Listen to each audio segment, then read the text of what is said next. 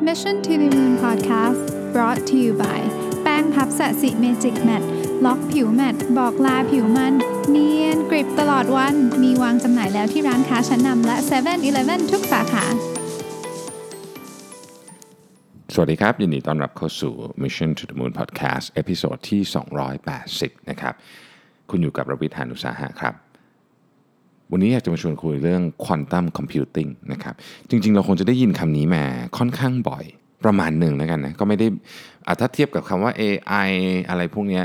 อ่า Big Data ก็คงจะได้ยินน้อยกว่า แต่ก็ได้ยินมาประมาณหนึ่งนะครับ ผมเองก็เพิ่งได้มีโอกาสมาอ่าน article นี่แหละวันนี้นะฮะ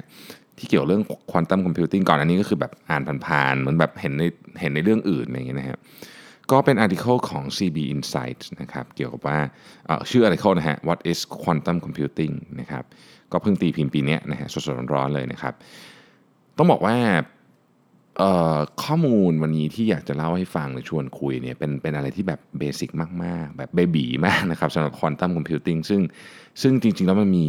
โอ้โหมีแอปพลิเคชันเยอะมากเลยนะครับ วันนี้เราก็มาทำความรู้จักนิดหน่อยแล้วกันนะครับ ว่า quantum computing คืออะไร แล้วก็ในอนาคตเนี่ย ก็คงจะได้มาคุยกันเรื่องนี้อีกนะครับอะนะฮะคือเขาเริ่มต้นเล่าให้ฟังบอกว่า ในอนาคตอันใกล้เนี่ยนะครับควอนตัมคอมพิวติ้งเนี่ยอาจจะเปลี่ยนแปลงโลกของเราไปเลยก็ได้นะครับยกตัวอย่างเช่นเรื่องของ climate change นะครับการ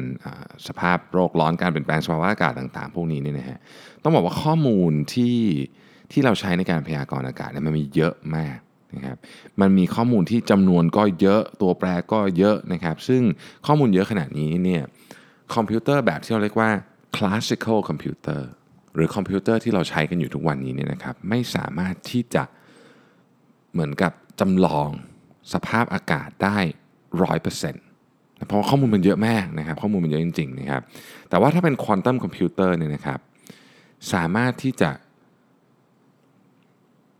นำข้อมูลแบบ เยอะมากๆเนี่ยเข้ามาคำนวณเพื่อที่จะบอกถึงการพยากรณ์อากาศที่แม่นยำและยังสามารถที่จะป้องกันภัยธรรมชาติต่างๆ ได้ด้วยนะครับ ซึ่งควอนตัมคอมพิวเตอร์เนี่ยมันมีมันมี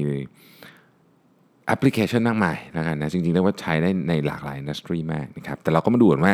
อะไรคือควอนตัมคอมพิวเตอร์นะครับ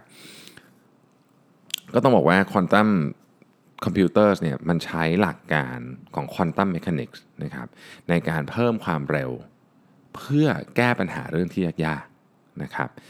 ไอ้ปัญหาพวกนี้เนี่ยมันมักจะเป็นปัญหาที่มีตัวแปรแบบเยอะมากๆเลย แล้วก็มีข้อมูลที่ใหญ่มากๆ ซึ่งคอมพิวเตอร์ที่เราใช้กันอยู่ทุกวันเนี้เนี่ยคอมพิวเตอร์ที่ทุกท่านมีอยู่เนี่ยที่เราเรียกว่า classical computer เนี่ยนะฮะไม่สามารถที่จะประมวลผลได้เร็วพอ เวลาพูดคำว่า classical computer ผมรู้สึกว่าแบบ เฮ้ยของที่เราใช้นี่มันจะกลายเป็นของคลาสสิกไปแล้วเลยนะฮะมันก็ทำให้เรา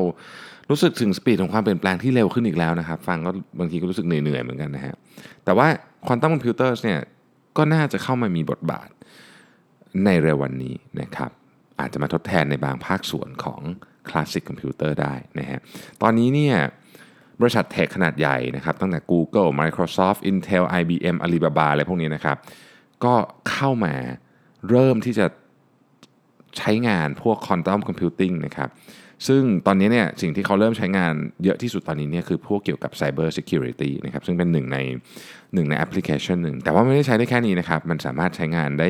อีกหลากหลายมาก ๆ ไม่ว่าจะเป็นตั้งแต่ Finance ไปยันเกษตรก็ใช้ได้นะฮะซึ่งวันนี้เราจะมาคุยกันใน 4 เรื่องที่เกี่ยวกับ Quantum Computers ก็คือ มันคืออะไรก่อนอันดับแรกนะครับสองมันมีประโยชน์ยังไงนะฮะสามแอปพลิเคชันต่างๆ ในธุรกิจต่างๆ เป็นยังไง และก็สี่ก็คือว่ามีผู้เล่นรายไหนบ้างที่น่าจับตานะครับไอคอมพิวเตอร์ที่เราใช้อยู่ทุกๆวันนี้เนี่ยที่เรียกว่า classical computer เนี่ยมันเป็น transistor base เนาะนะฮะแล้วก็เราก็ใช้กันมานานมากแล้วนะครับ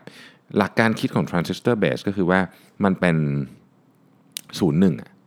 ศูนย์หนึ่งก็คือมีเปิดมีปิดนะครับนี่คือ นี่คือ classic bit นะฮะซึ่งอันนี้มันก็เป็นสิ่งที่เรารู้จักในคอมพิวเตอร์เนี่ยมานานนะครับในปี 1965เนี่ยนะครับ co-founder ของ Intel คือ Gordon Moore ซึ่งเป็นเจ้าของ Moore's Law เนี่ยนะครับ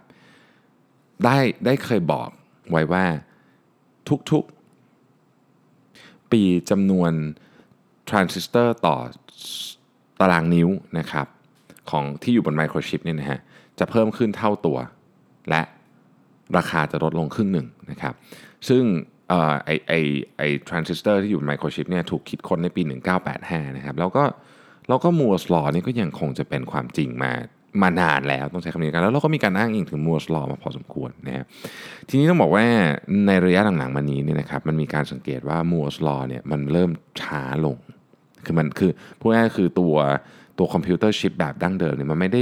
มันไม่ได้เพิ่ม speed ได้เร็วขนาดนั้นละนะครับ แล้วก็บางคนถึงขั้นบอกว่าเฮ้ย Moore's Law นี่มันกำลังจะหยุดหรือเปล่านะฮะแม้แต่ Intel เองนะครับซึ่งซึ่งแน่นอนว่าเป็นคนที่อยู่ใกล้ชิดเรื่องนี้มากที่สุดเนี่ยก็ยังเคยออกมาให้ความเห็นว่าบางทีเนี่ย transistor based computing เนี่ยอาจจะถึงคล้ายๆกับถึงทางตันประมาณหนึ่งแล้วนะครับ มันก็เลยเป็นที่มาว่าหลายคนเนี่ยเชื่อว่าเรากำลัง เข้าสู่ยุคของ quantum computing นะฮะทีนี้มันคืออะไรกันแน่ quantum computing เนี่ยนะครับเราลองเราลองนึกเปรียบเทียบในการนึกถึงสมุดโทรศัพท์นะสมุดโทรศัพท์เนี่ยนะฮะเราต้องการที่จะหาชื่อหนึ่งในสมุดโทรศัพท์นี่นะครับคอมพิวเตอร์แบบดั้งเดิมที่ที่เราใช้กันอยู่ทุกวันนี้นะฮะที่ที่ผมใช้อัดพอดแคสต์นี่อยู่นี่นะครับมันก็จะเข้าไปหาแต่ละแต่ละบรรทัดในสมุดนี้ด้วยความเร็วนะด้วยความเร็วแล้ว เมื่อมันเจอชื่อที่เราจะเอาก็ มันก็จะบอกว่าโอเคเจอแล้วนะครับ แต่ว่า quantum computer เนี่ยนะฮะสามารถ search สมุดทั้งเล่มเนี่ยนะฮะพร้อมกันเลยนะครับพร้อมกันดูทุกบรรทัดเนี่ยพร้อมกัน เพราะฉะนั้นเนี่ยแน่นอนว่ามันเร็วกว่าเยอะนะฮะถ้าภาพนี้ยังไม่ค่อยชัดเราลองนึกถึงว่าเราสร้างตึกสูงๆ หรือสร้างโครงการขนาดใหญ่นะครับมันมีตัวแปรมากมายตั้งแต่ Equipment เรื่องคน raw material นะครับ แล้วก็ความเข้ากันของของแต่ละอย่างรวมไปถึงเรื่องของ compliance เรื่องของกฎหมายเรื่องของอะไรที่เราต้องปฏิบัติตามนะครับ ของพวกนี้นี่มันซับซ้อนมากๆ เปลี่ยนอย่างหนึ่งมันจะไปกระโดนอีกอย่างหนึ่งเราจะรู้ได้อย่างไรว่าเราได้ใช้ประสิทธิภาพสูงสุดเป็น optimum combination ของทั้งอุปกรณ์เอ่ยนะครับวัสดุเอ่ยแรงงานเอ่ยนู่นนี่ต่างๆนานาควอนตัมคอมพิวติ้งเนี่ยจะบอกได้ว่านี่แหละคือจุดที่ optimum ที่สุด เป็นจุดที่มีประสิทธิภาพสูงสุดนะครับ ซึ่งไอ้ optimization problem ก็คือการหาว่าจุดไหนคือจุดที่ของทุกอย่างที่มารวมกันทรัพยากรทั้งหมดที่เรามีคนเอ่ยเงินเอ่ยทุกอย่างเนี่ยมันจะทำให้ผลออกมาดีที่สุดเนี่ยมันเป็นปัญหาของเกือบทุก industry ตั้งแต่การออกแบบซอฟต์แวร์ logistics finance นะครับไปจนถึงพวก genomics เนี่ยดังนั้นเนี่ยปัญหาเหล่านี้เนี่ยนะครับจะเหมาะมากเลยกับการถูกแก้ด้วย quantum computing พื้นฐานของความแตกต่างอันสำคัญกับ classical computer เนี่ยนะครับ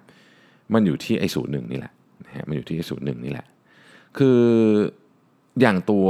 ควอนตัมเอ่อ classical computer เนี่ยนะครับ เราใช้ทรานซิสเตอร์ไมโครชิปถูกไหม เพราะฉะนั้นมันก็จะเป็นศูนย์หนึ่งเรียกว่า classic bit แต่ควอนตัมเนี่ยไม่ได้ใช้ทรานซิสเตอร์นะครับแล้วก็ไม่ได้ใช้ bit แบบดั้งเดิมนะฮะแต่ว่าเราใช้เขา quantum computer ใช้ใช้สิ่งที่เรียกว่า qubits นะครับ qubits เนี่ยมันมันเป็นค่าที่อะไรก็ได้ระหว่าง 0 กับ1นะครับหรือบางทีก็เป็นทั้ง 0 ทั้ง 1 พร้อมกันนะถ้าเรานึกถึงคลาสสิกบิตเป็นจุดนะครับเป็นจุด 2 จุดนะเป็นเป็นเหรียญวางไว้ 2 อันแล้วกันเหรียญอันหนึ่งเป็นแทนตัว0เหรียญอันหนึ่งแทน1นะครับไอ้คิวบิตของควอนตัมคอมพิวเตอร์เนี่ยมันเป็นเหมือนทรงกลมฮะแล้วก็วิ่งวนซ้ายขวาหน้าหลังวนไปได้หมดนะครับดังนั้นเนี่ย มี possibility ของการคำนวณเยอะกว่าเยอะมาก ๆ เลยนะครับ ต้องบอกว่าควอนตัมคอมพิวเตอร์เนี่ยครับ มีเริ่มมาตั้งแต่ปี 1998 นะครับ ก็มีนักวิจัยที่ออกซฟอร์ดทำมา แล้วก็ตอนนี้มันก็ตอนแรกมันเริ่มจาก2 qubits ก่อนนะครับ แล้วก็กระโดดมาปี 2017 นะฮะ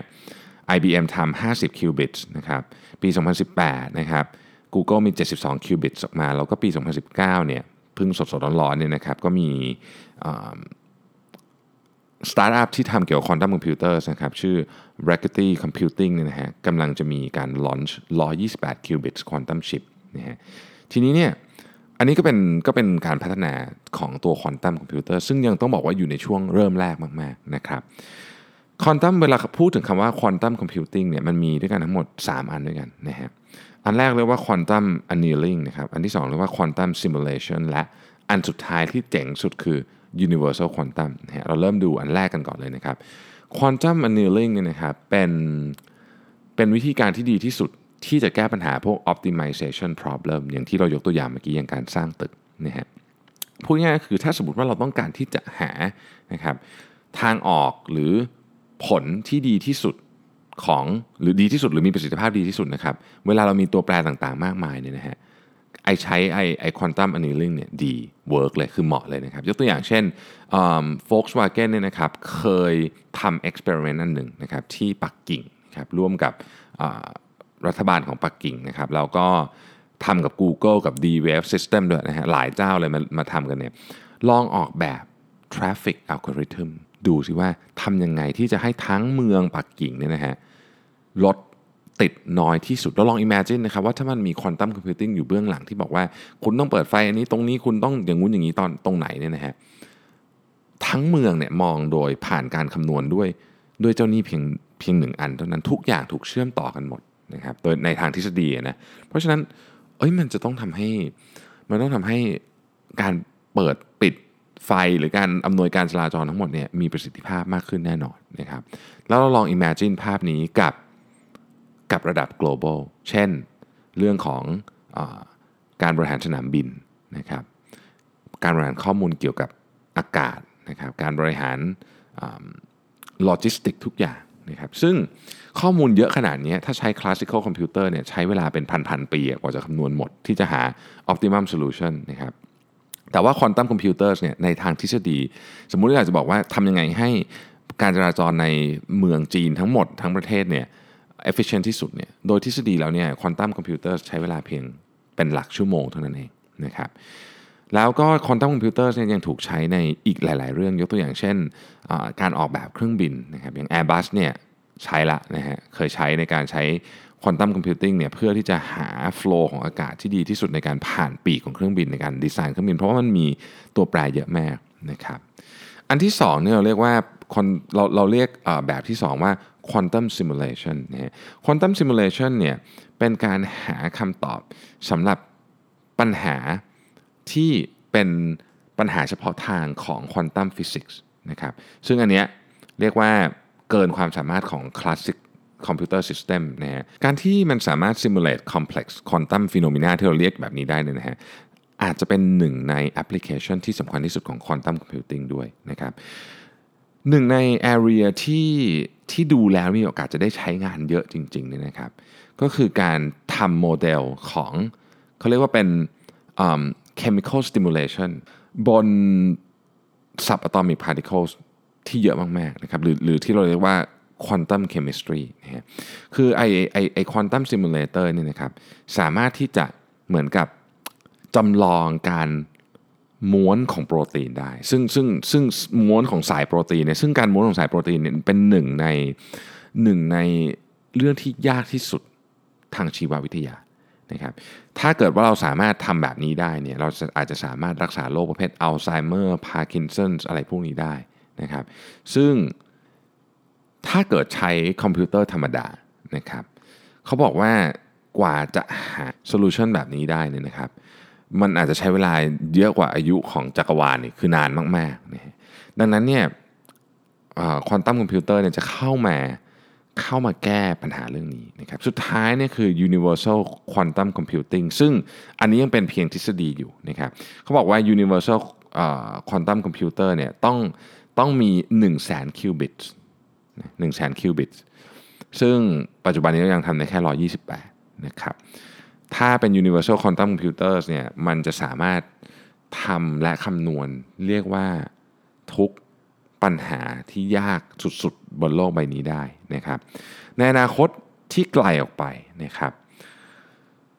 uh, universal quantum computers เนี่ยจะเข้ามา revolution AI ด้วย คือ artificial intelligence เนี่ยที่ ถูกทำงานโดย quantum computers แบบที่เรียกว่าเป็น universal ซึ่งตอนนี้ยังไม่มีเนี่ยนะฮะมันจะทำให้ AI เนี่ยสามารถเรียนรู้ได้เร็วกว่า AI ยุคปัจจุบันอย่างมาก ๆ เลยนะครับ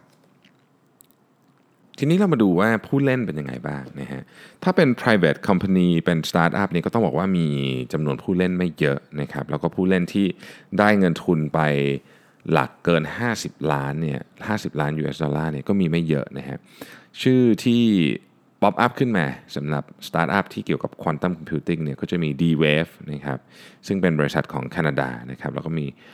Rigetti นะครับของอเมริกานะครับทั้งนี้ทั้งนั้นเนี่ยแม้ว่าดีลจำนวนอาจจะไม่ได้เยอะมาก แต่ว่าดีลก็มีเพิ่มขึ้นกว่าอดีตเยอะมากนะครับ ทีนี้เนี่ยใครลงทุนในในสตาร์ทอัพเหล่านี้นะครับเรามีตั้งแต่ Amazon นะครับ Google Venture นะครับ Goldman Sachs ก็มานะฮะหรือว่าถ้าเกิดเป็นสายพวก telecom เนี่ยเขาก็เชื่อว่า communication ต่างๆเนี่ยถ้าใช้ quantum computing มันก็จะสามารถเพิ่มประสิทธิภาพได้อีก ดังนั้นก็จึงมี SK นะครับของเกาหลีนะครับ SK Telecom ของเกาหลี แล้วก็ Deutsche Telekom ของเยอรมันนะครับ อันนี้ก็ ไปซื้อหุ้นในบริษัทที่ทำ quantum computingนะครับ Google เองนะฮะก็ก็กระโดดเข้ามาเล่นด้วยแน่นอนนะครับ Google ก็มี D-Wave นะฮะที่เป็นบริษัทที่ Google เข้าไปถือหุ้นนะฮะแล้วก็ยังทำงานร่วมกับ NASA ด้วยนะครับอาลีบาบาเองก็มีเหมือนกันนะครับอาลีบาบาเองก็มีเหมือนกันนะฮะอาลีบาบาเนี่ยอยากจะใช้ควอนตัมคอมพิวติ้งในการทำเรื่องของ e-commerce และ data center นะครับ IBM นะครับในงาน CES ที่ผ่านมาที่ลาสเวกัสนะครับซึ่งเป็นงานที่คนสายเทคเนี่ยไปรวมตัวกันเยอะแมากก็เพิ่งเปิดตัว IBM Q System นะฮะซึ่งซึ่งเป็นเป็นอะไรที่คือหามากต้องบอกงี้นะฮะ IBM Q System เนี่ยนะครับใช้ควอนตัมคอมพิวติ้ง20คิวบิตนะครับแล้วก็ไปบวกกับ คอมพิวเตอร์แบบปกติด้วยเนี่ยนะฮะซึ่ง IBM เองก็บอกว่าในอนาคตอันใกล้เนี่ยนะฮะเราจะเราจะไปถึงวันที่คอมพิวเตอร์ที่เป็นแบบ classical แม้ว่ามันจะเป็นซูเปอร์คอมพิวเตอร์เนี่ยไม่สามารถที่จะแก้ปัญหาที่จำเป็นของโลกใบนี้ได้นะครับยังมีบริษัทอื่นอีกนะฮะ HP Intel Microsoft นะครับก็เข้ามาอยู่ในตลาดนี้แล้วนะครับ บริษัททำยุทโธปกรณ์อย่าง Lockheed Martin ก็มานะครับแล้วก็มีภาครัฐต่างๆ ภาครัฐที่ตอนนี้เข้ามามาลงทุนในเรื่องนี้อย่างจริงจัง ก็จะมีสหภาพยุโรปนะครับสหรัฐอเมริกานะครับออสเตรเลียแล้วก็รัฐบาลจีนด้วยเช่นกันนะครับในอย่างอย่างในอเมริกาเนี่ยมีทั้ง NASA ทั้ง NSA เข้ามาลงทุนนะครับในขณะเดียวกันรัฐบาลจีนเนี่ยก็ก็เพิ่งปล่อย quantum satellite นะครับดาวเทียมที่ใช้ quantum computing เนี่ยนะฮะโดยมีจุดประสงค์เพื่อเพิ่มความปลอดภัยในการสื่อสารนะครับอันนี้ปล่อยไปเมื่อปี 2016นี่ทีนี้ก็มาดูว่าในแต่ละ industry เนี่ยเขาจะเอาเรื่องของ quantum computing เนี่ยไปทำอะไรได้บ้างนะครับเราจะเราจะ benefit จากเรื่องนี้ได้ยังไงบ้างยกตัวอย่างอะ healthcare healthcare เนี่ยจะเป็นหนึ่งในอันที่ที่ได้ใช้เยอะและเร็วที่สุดนะครับ เพราะว่าร่างกายมนุษย์นี่มันซับซ้อนมากเลยนะเรามีโอ้โหอะไรเต็มไปหมดเลยอยู่ในนี้นะฮะแล้วเราก็มีความเข้าใจเกี่ยวกับเรื่อง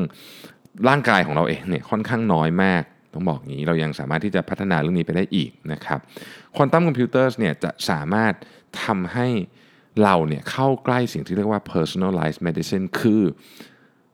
การรักษาที่ออกแบบมาสำหรับเราเพียงคนเดียวเท่านั้นแก้ปัญหาเรื่องที่เรามีเท่านั้นนะครับ เพราะว่า เอา quantum computing เนี่ยไปบวกกับเรื่องเทคโนโลยีด้านจีโนม ซึ่งตอนนี้ก้าวไกลไปเยอะมากนี่นะฮะในอนาคตเนี่ยเราจะสามารถทำแผนการรักษาของคนแต่ละคนเฉพาะได้เลยนะครับเฉพาะได้เลย นอกเหนือไปจากนั้นนะครับถ้าเรามีข้อมูลของ DNA จากคนต่างๆ มากพอเนี่ยมันจะรวมกันกลายเป็นฐานข้อมูลใหญ่มากๆ ที่จะไปทำอะไรรู้ไหมฮะเราจะสามารถเข้าใจได้ว่า เราเนี่ยในฐานะเผ่าพันธุ์ของมนุษย์เนี่ยเราถูกกำหนดหรือว่าเราถูก influence จาก DNA ของเราเนี่ยยังไงบ้าง จากยีนของเราเนี่ยมันสร้างไงบ้างเราเราเรื่องนี้เราเราเริ่มเข้าใจมากขึ้นแล้วแต่มันยังน้อยอยู่ ที่สำคัญกว่านั้นเนี่ยนะครับ เราอาจจะมีความสามารถในการที่จะไปปลดล็อกว่าเฮ้ยแพทเทิร์นต่างๆ ของโรคระบาดของโรคร้ายที่เราเป็นเนี่ยมันมีอะไรเพื่อที่จะไปแก้ปัญหาณจุดจุดนั้นได้เลยนะครับธุรกิจต่อไปที่น่าจะมีโอกาสได้ใช้เยอะเหมือนกันก็คือ financial service นะ financial service เนี่ยตัว quantum computing เนี่ยจะไปช่วยลดนะครับจุดที่เรียกว่าเป็น data blind spot ก็คือไออ้ที่เรามองไม่เห็น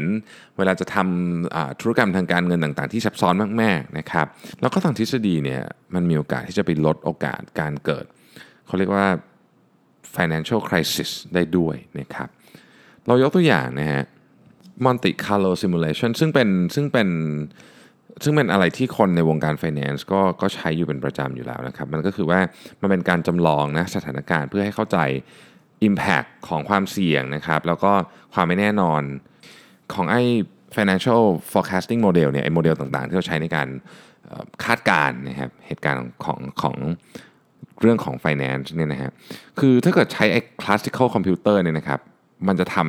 ำทีละอันนะคือเวลาจะไปทำ simulation ของ Monte Carlo ก็คือทำทีละอันนะแต่ว่าถ้าเกิดเป็น quantum computer เนี่ยสามารถทำทั้งหมดเนี่ยพร้อมกันได้ เมื่อทำพร้อมกันได้แน่นอน ผลที่ออกมามันย่อมดีกว่านะครับอีกอันหนึ่งที่น่าจะได้ใช้แน่ๆคือ cyber security นะ cyber security เนี่ยมันจะป้องกันการถูกแฮ็กได้ดีขึ้นกว่าเดิมนะครับ เรามีคำที่เราอาจจะเคยอ่านบ่อยๆ เรียกว่า quantum encryption นะครับ cyber security ซึ่งจะเป็นปัญหาใหญ่ในอนาคตของรัฐบาลของภาคเอกชนต่างๆเนี่ยก็อาจจะถูกป้องกันได้ด้วยเรื่องนี้นะครับ มันยังมีอีกเยอะแยะเลยนะครับ ในเรื่องของการเกษตรเรื่องของ cloud computing นะครับ คือเราจะเห็นแล้วว่า เดี๋ยวนี้เราอะมนุษย์เราเนี่ยนะครับพึ่งพาพวกซอฟต์แวร์เนี่ยเยอะมาก เอาตั้งแต่ ขับรถนะครับเครื่องบินเอ่ยนะครับเรื่องของ healthcare ก็ใช้ซอฟต์แวร์เยอะเรื่องของการตัดสินใจเรื่อง finance ก็ใช้ซอฟต์แวร์เยอะนะครับ ซึ่งถ้าเกิดว่าเราใช้ซอฟต์แวร์เยอะขึ้นไปเรื่อยๆเนี่ยการเอาควอนตัมคอมพิวเตอร์เข้ามาใช้เนี่ยครับมันจะช่วยลดจุดบอดเนี่ยช่วยลดความผิดพลาดต่างๆ เพราะว่ามันจะสามารถคำนวณได้อย่างรวดเร็วทุกทุกสถานการณ์ นะครับหา critical point นะฮะยกตัวอย่างแล้วกันว่า สมมุติในกรณีของเครื่องบินอย่างเงี้ยนะหรือสนามบินที่ใช้คอมพิวเตอร์เยอะๆ ใช้ซอฟต์แวร์เยอะๆเนี่ยการเกิด critical point ที่ เพราะว่ามันจำลองสถานการณ์ไม่ทันเนี่ยนะฮะมันอาจจะหมายถึงความเป็นความตายได้เลยทีเดียวนะครับ มันมีธุรกิจอื่นอีกนะครับ เช่นการขนส่งโลจิสติกนะครับไปจนถึงกลาโหมนะฮะหรือแม้แต่ medical equipment ต่างๆ พวกนี้ก็จะได้รับประโยชน์จากการใช้ quantum computing มากๆนะครับในอนาคตที่ไกลออกไปอีกเนี่ยนะฮะควอนตัมคอมพิวเตอร์เนี่ยจะช่วยให้ artificial intelligence เนี่ยเติบโตแบบขึ้นไปได้แบบรวดเร็วมากขึ้นไปอีกนะครับเขามองกันไว้ว่า quantum computing เนี่ยจะช่วยให้หุ่นยนต์ต่างๆ ที่เราใช้ในอนาคตเนี่ยสามารถที่จะตัดสินใจแบบเรียลไทม์นะครับโดยที่อยู่ในสถานการณ์ที่มันไม่มีข้อมูลคือเป็น unpredictable situation ได้ แต่ด้วยควอนตัมคอมพิวเตอร์เนี่ยมันจะช่วยให้หุ่นยนต์เหล่านี้สามารถตัดสินใจได้ดีขึ้นนะครับก็ quantum AI นี่อาจจะยังต้องใช้ระยะเวลาอีกสักพักหนึ่งนะครับ แต่ว่าก็มีหลายบริษัทที่ กระโดดเข้ามาเล่นใน field นี้แล้วนะฮะต้องบอกว่า quantum computing เนี่ยยังยังเป็นช่วงแบบแบบ early stage มากๆนะครับแต่ว่ามันมันเร็วมากนะคือหมายถึงว่ามันมีพัฒนาการที่เร็วมาก แล้วก็ทั้งรัฐบาลเองนะครับภาครัฐเองของประเทศยักษ์ใหญ่เนี่ยก็ลงมาเล่นเรื่องนี้เยอะบริษัทที่เป็นทั้งสาย tech และไม่ tech ก็ลงมาเรื่องนี้เยอะ เพราะฉะนั้น นักวิเคราะห์ นะครับเขาคาดการณ์กันไว้ว่าภายในปี 2030 เนี่ยเราน่าจะเห็นควอนตัมคอมพิวเตอร์เนี่ยแซง classical computer ไปนะครับแล้วก็น่าจะกลายเป็น mainstream ที่ถูกนำมาใช้อย่างแพร่หลาย ดังนั้นเรื่องนี้เนี่ยก็น่าจะเป็นอีกเรื่องหนึ่งที่น่าสนใจที่จะศึกษานะครับโดยส่วนตัวผมเองเนี่ยจะหาเวลาไปศึกษาเรื่องนี้เพิ่มขึ้นนะครับเพราะผมคิดว่ามันค่อนข้างใกล้ตัวนะเท่าที่ลองอหาข้อมูลแบบคร่าวๆดูนะครับ โอเค ก็วันนี้ก็เรียกว่าเป็นทำความรู้จักกับ Quantum Computing นะครับแบบผิวเผินสุดๆเลยนะฮะว่ามีอะไรบ้างเป็นยังไง แล้วในอนาคตเราจะได้ใช้มันทำอะไรบ้างนะครับ ก็น่าจะเป็นไอเดียนะครับไปต่อยอดกันได้อะทีนี้ขอประชาสัมพันธ์นิดนึงนะครับ ผมวันจันทร์หน้านะฮะวันจันทร์หน้าคือวันที่อะไรขอดูวันที่ก่อน วันจันทร์หน้าเนี่ยคือวันที่ 28 นะครับ วันที่ 28 เนี่ยผมจะมีไลฟ์กับ คุณสุทธิชัยหยุ่นตอน8โมงครึ่งเช้านะครับ8โมงเช้า8โมงครึ่งนะครับ ก็ใครสนใจก็ติดตามได้นะครับ ผมจะคุยทั้งเรื่อง Digital Marketing คุยเรื่องของ Mission to the Moon ไอเดียต่างๆ พอดแคสต์ แล้วก็เรื่องของ Content Creation กับคุณสุทธิชัยหยุ่นนะครับสำหรับวันนี้ก็ขอบคุณมากที่ติดตาม Mission to the Moon Podcast นะครับ แล้วเราพบกันใหม่ในวันพรุ่งนี้ครับ สวัสดีครับ สัสิ เพราะความสดใสมีได้ทุกวัน